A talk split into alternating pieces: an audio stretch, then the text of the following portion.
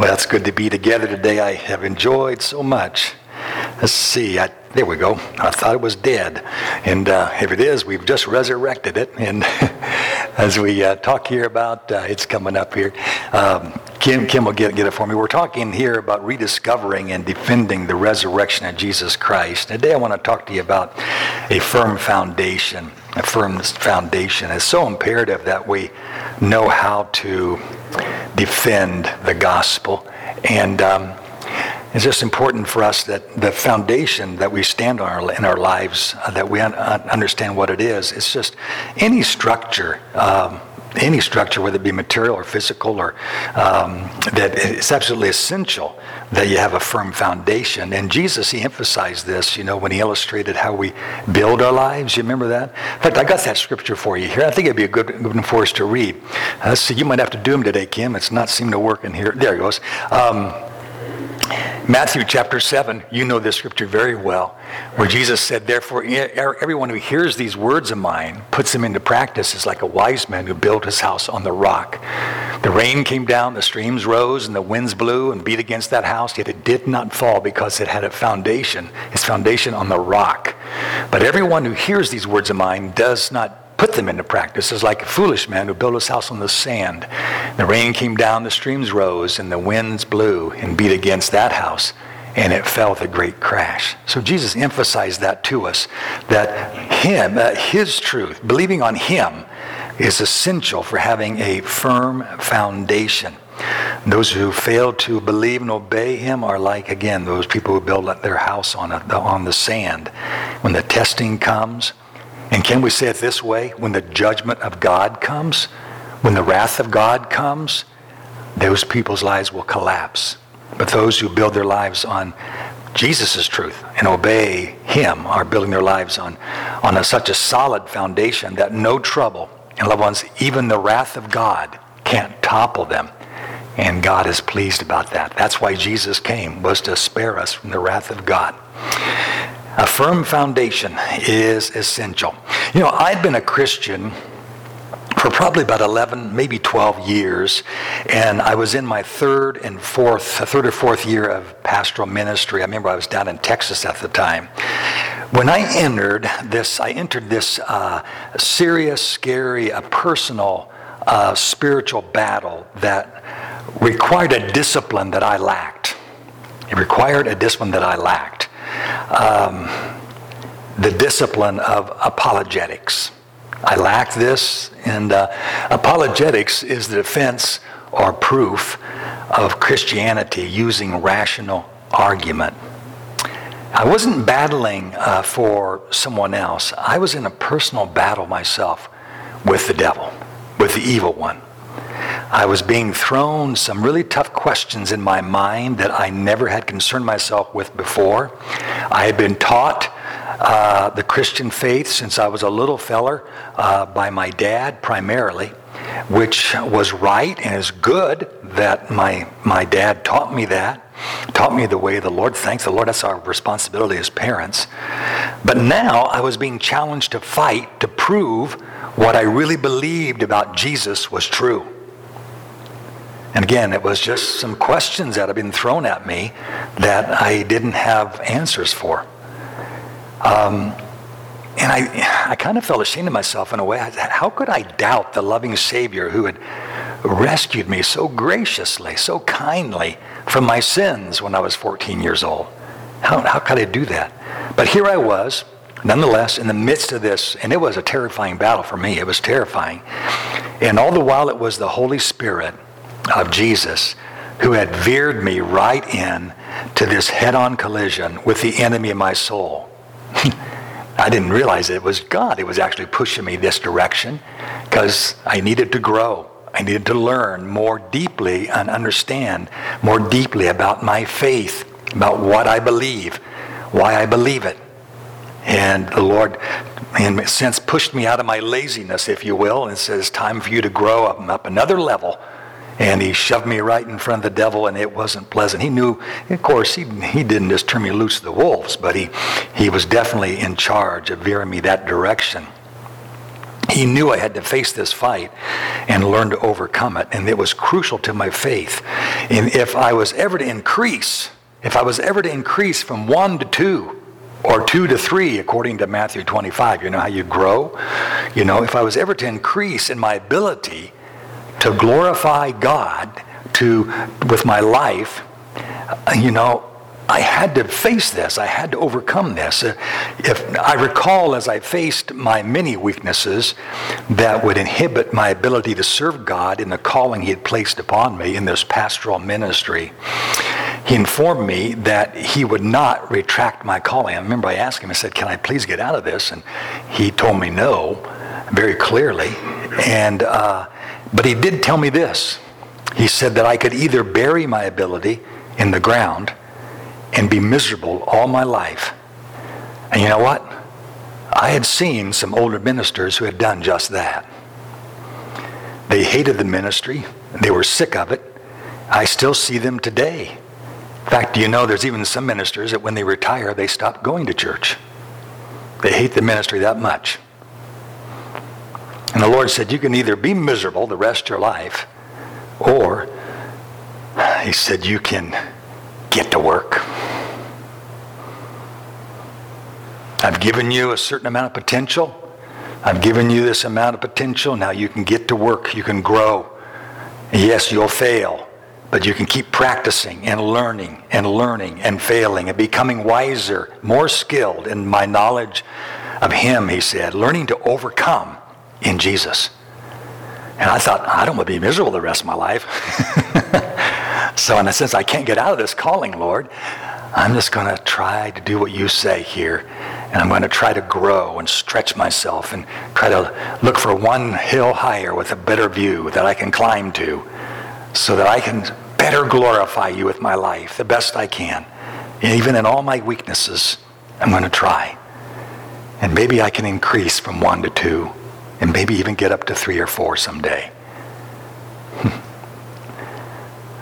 I didn't realize it then, but this was a key battle that I was facing back then in my spiritual walk with Jesus.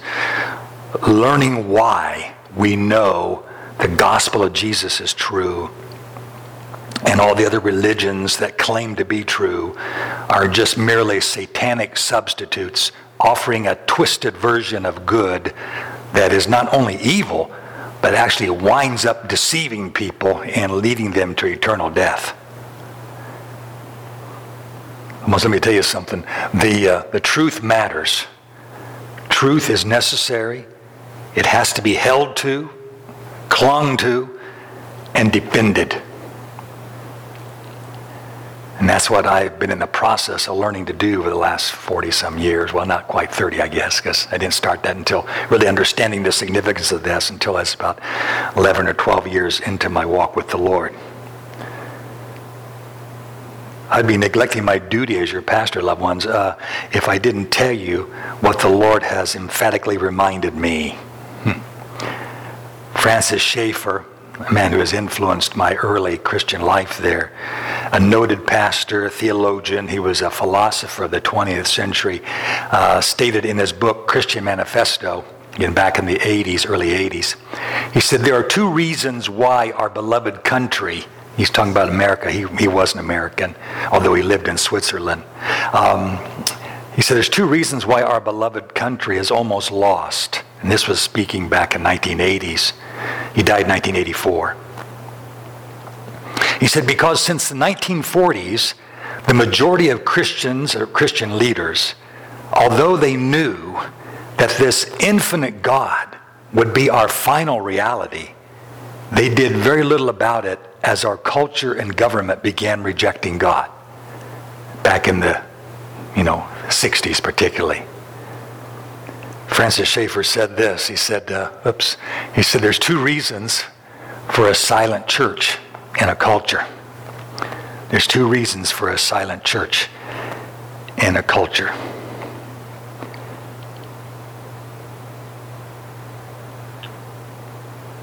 I think it was somewhere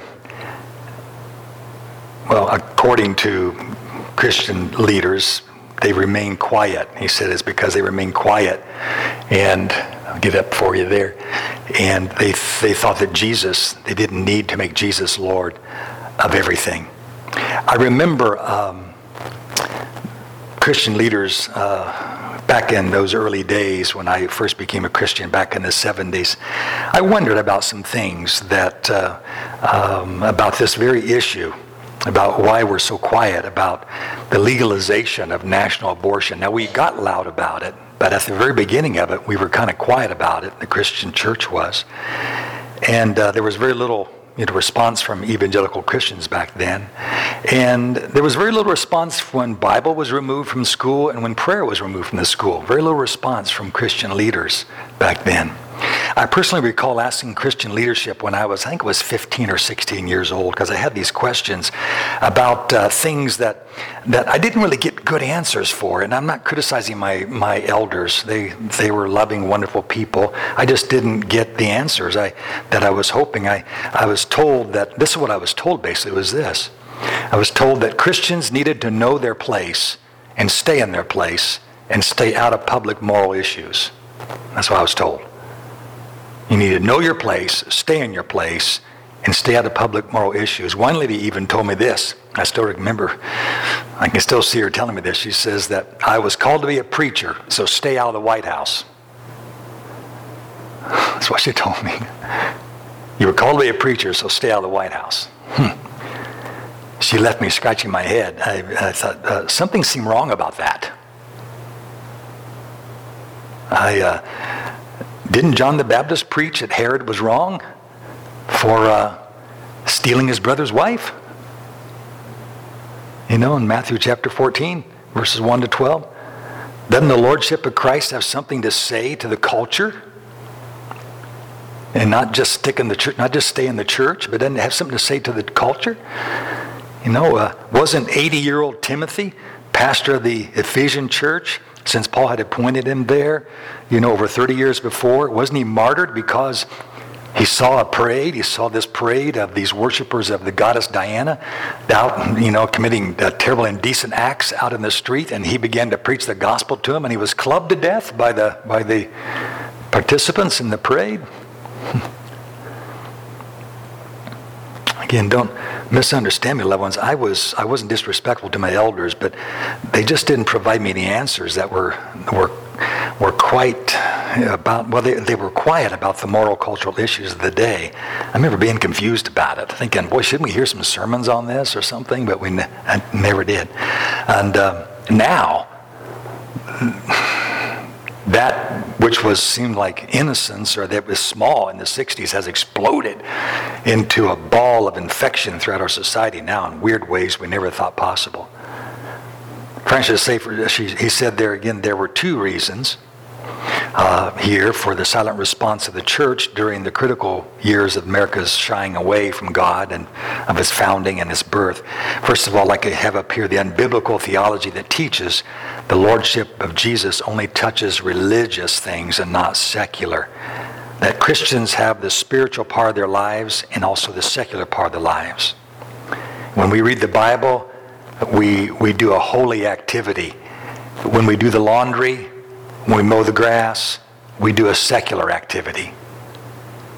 There was that, had that dichotomy, that split, that, you know, Christians stay in their place, and then there's a place for the government, a place for the, for the, for the public, you know, public morality.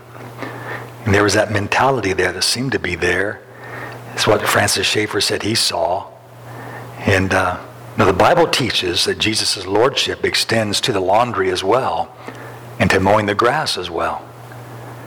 Remember, I tried to convince a secretary of mine years ago in the church that her job was holy. She said, No, it's not. I'm just a secretary. I said, No, no, no, no.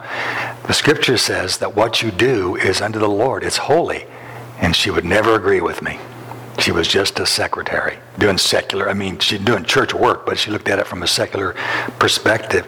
The Apostle Paul tells us, remember in the book of Colossians, he says, work willingly at whatever you do, as though you were working for the Lord rather than for people. He said, remember that the Lord will give you an inheritance as your reward, and that the master you are serving is Christ. You know, you don't think of it this way, do you? But that the Lord, he can be glorified with mowing the grass He can be glorified with doing the laundry, cleaning the house, with changing the oil in the car, with doing these mundane tasks as we do them with an attitude of serving the Lord, that we want to do our best and we're doing it for the Lord. That's what Paul is telling us. That there is no holy and secular to the Christian, that everything is holy. And so there isn't this, the church and then their society. No, we need to show, we, we need to re- realize that we need to be holy within society and speak up and be an influence of Christ to a wicked world. So Christians, they didn't see the lordship of Jesus extending into the secular world uh, back in those early years of, uh, I think, according to Francis Schaeffer, back since the 40s. But um, the public, uh, in the public moral arena, when the momentum of Antichrist started in America, and some still don't see it even today, but true spirituality means that the Lord Jesus Christ is Lord of all life so we need to stand for the things of life that lead, lead to God. He also said that the second reason was this. He said the second reason is this, and this is a big one. The fear. The fear of the cost of being a follower of Jesus. Maybe that's, that's a really big one. The fear of, of, uh, of uh, well, you know, there is a cost to being a Christian, isn't there? Sometimes I've had some friends that didn't like me to talk about the cost. They said, no, salvation's free. Well, salvation's free, but discipleship costs you everything. It's, there is a cost to being a disciple. Yes, it's a, it's a serious consideration, too. I'm sorry to say it's not spoken of too much today anymore, it seems.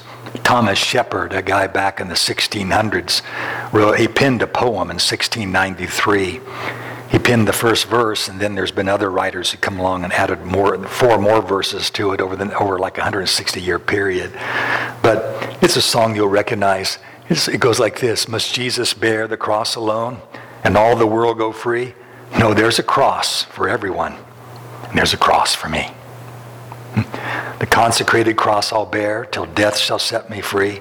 And then go home my cross my crown to wear for there's a crown for me. O precious cross o glorious crown o resurrection day when christ the lord from heaven comes down and bears my soul away. It's a reminder to us as god's people that there is a price to be paid on our part that there is a cost to being a christian jesus had a way of saying the hard things in such a way that kind of stopped people in their tracks like in order to be his disciple. I'm amazed he wouldn't have won too many converts today. I don't know. He, I don't know. He wouldn't have been a. He, I don't know. He just the way he says things. Couldn't you? Can, you know, you think couldn't you soften that up a little bit, Lord? But he just comes right out like. In order to be his disciple, you have to be willing to deny yourself, take up your cross daily, and that means take up the opposition, willing to take up the opposition from the world for standing for God and following Christ's example. Matthew chapter 16 as well as Luke 9.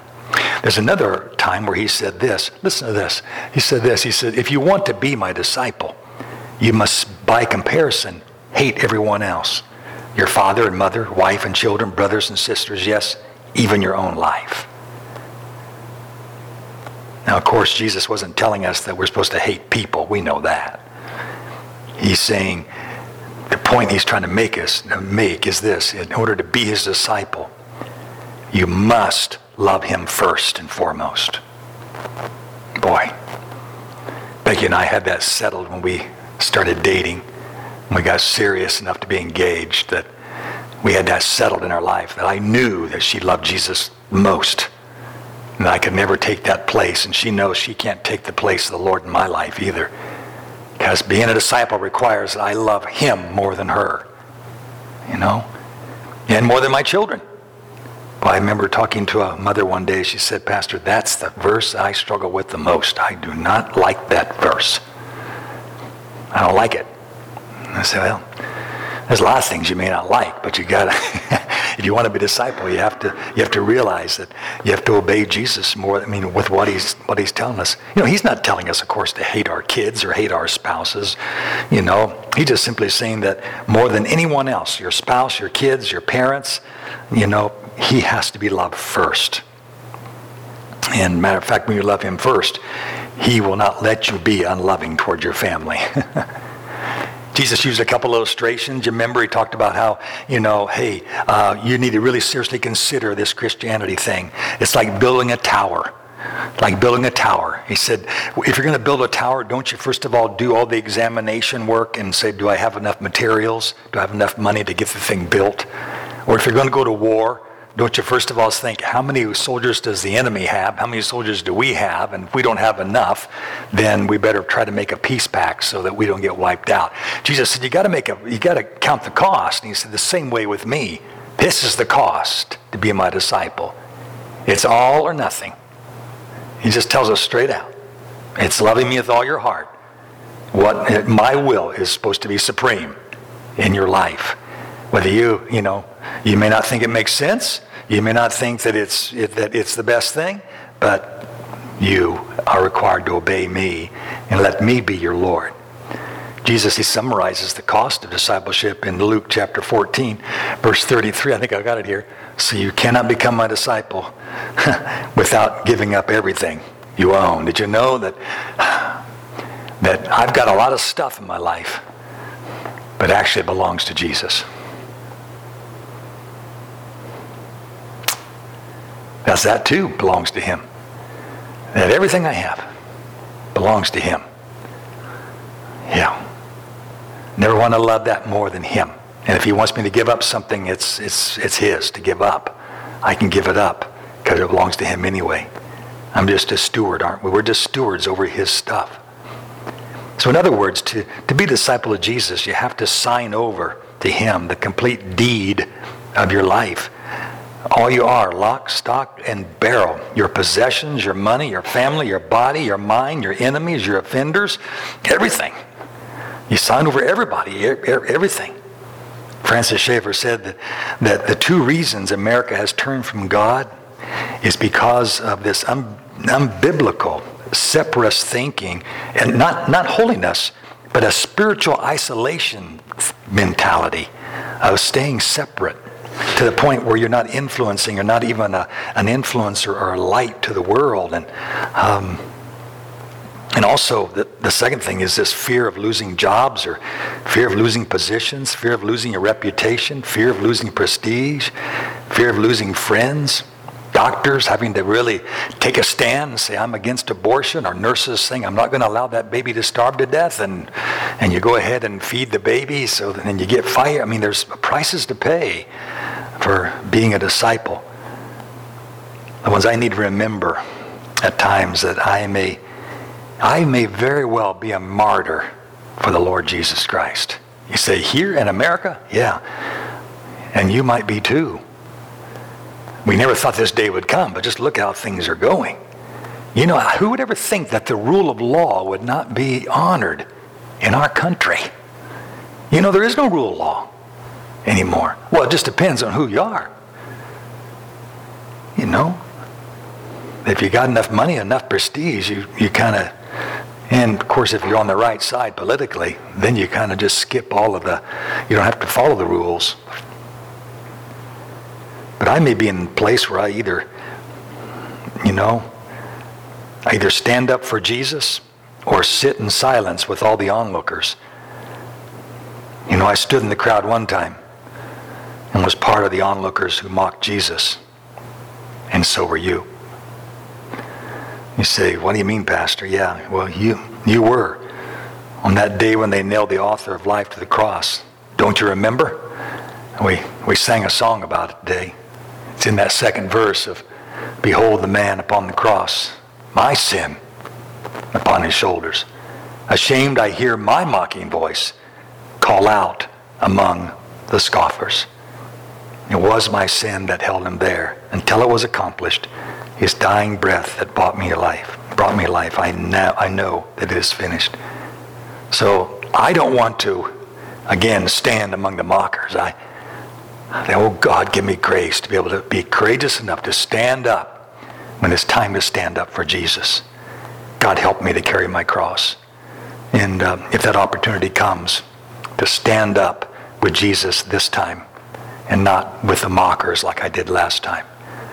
A question that comes to all of us, loved ones, as we again, consider the importance of defending the cross, defending the resurrection. The question that comes to all of us is um, what loyalty to Christ, or, or I should say, what is loyalty to Christ worth to you? What is it worth to you? How much do you believe that this is really all true? That this cross stuff and this empty tomb stuff is really all true? Why are you a Christian? Are you a Christian because you know He really is Lord? He really is Lord. You really know it. I tell you, like I had to wrestle with it for a while, figuring out, wrestling in prayer, wrestling in study, and in reading, and, and satisfying the questions of my soul. Do you, are you really convinced He is Lord? Jesus asked Peter three times if he loved him. uh, what does your love look like for Jesus? What does mine look like? Well, let me put it this way. This will be our closing thought. Christ, Christ must be my final Lord. This one who died and rose again.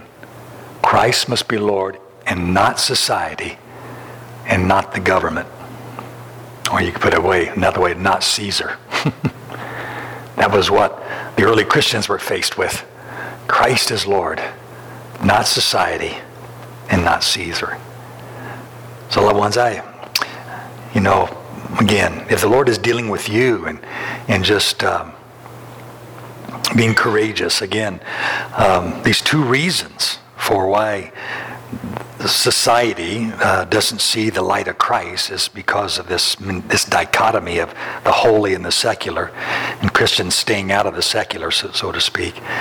Um, we just want to, no matter where we're at, the kindness of Christ is to be exhibited. The love of Jesus is to be exhibited.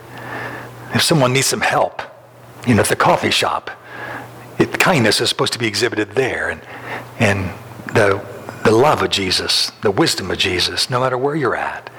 You know, the, the gas station, the, at school, at, at, you know, wherever you're at. There's no holy and secular. It's every place is holy as far as you're concerned, that I'm going there to be a light. And then if people, if something happens where someone has to stand with Christ or stand with the mockers, we have to decide if we're going to be courageous enough and we're going to step on the side of Jesus. And if we have a firm foundation where we really know what we believe, we really know it, we know that he died and he rose again. We know that and we've, we believe it in our hearts, and we've been, and the witness of the Spirit has conveyed to us that truth. You know, we, the Lord, the Holy Spirit will give us the courage to stand. And when we realize that, what are we really losing? We're just losing this world. And the cost of being a disciple is Christ first and only. Amen. Amen.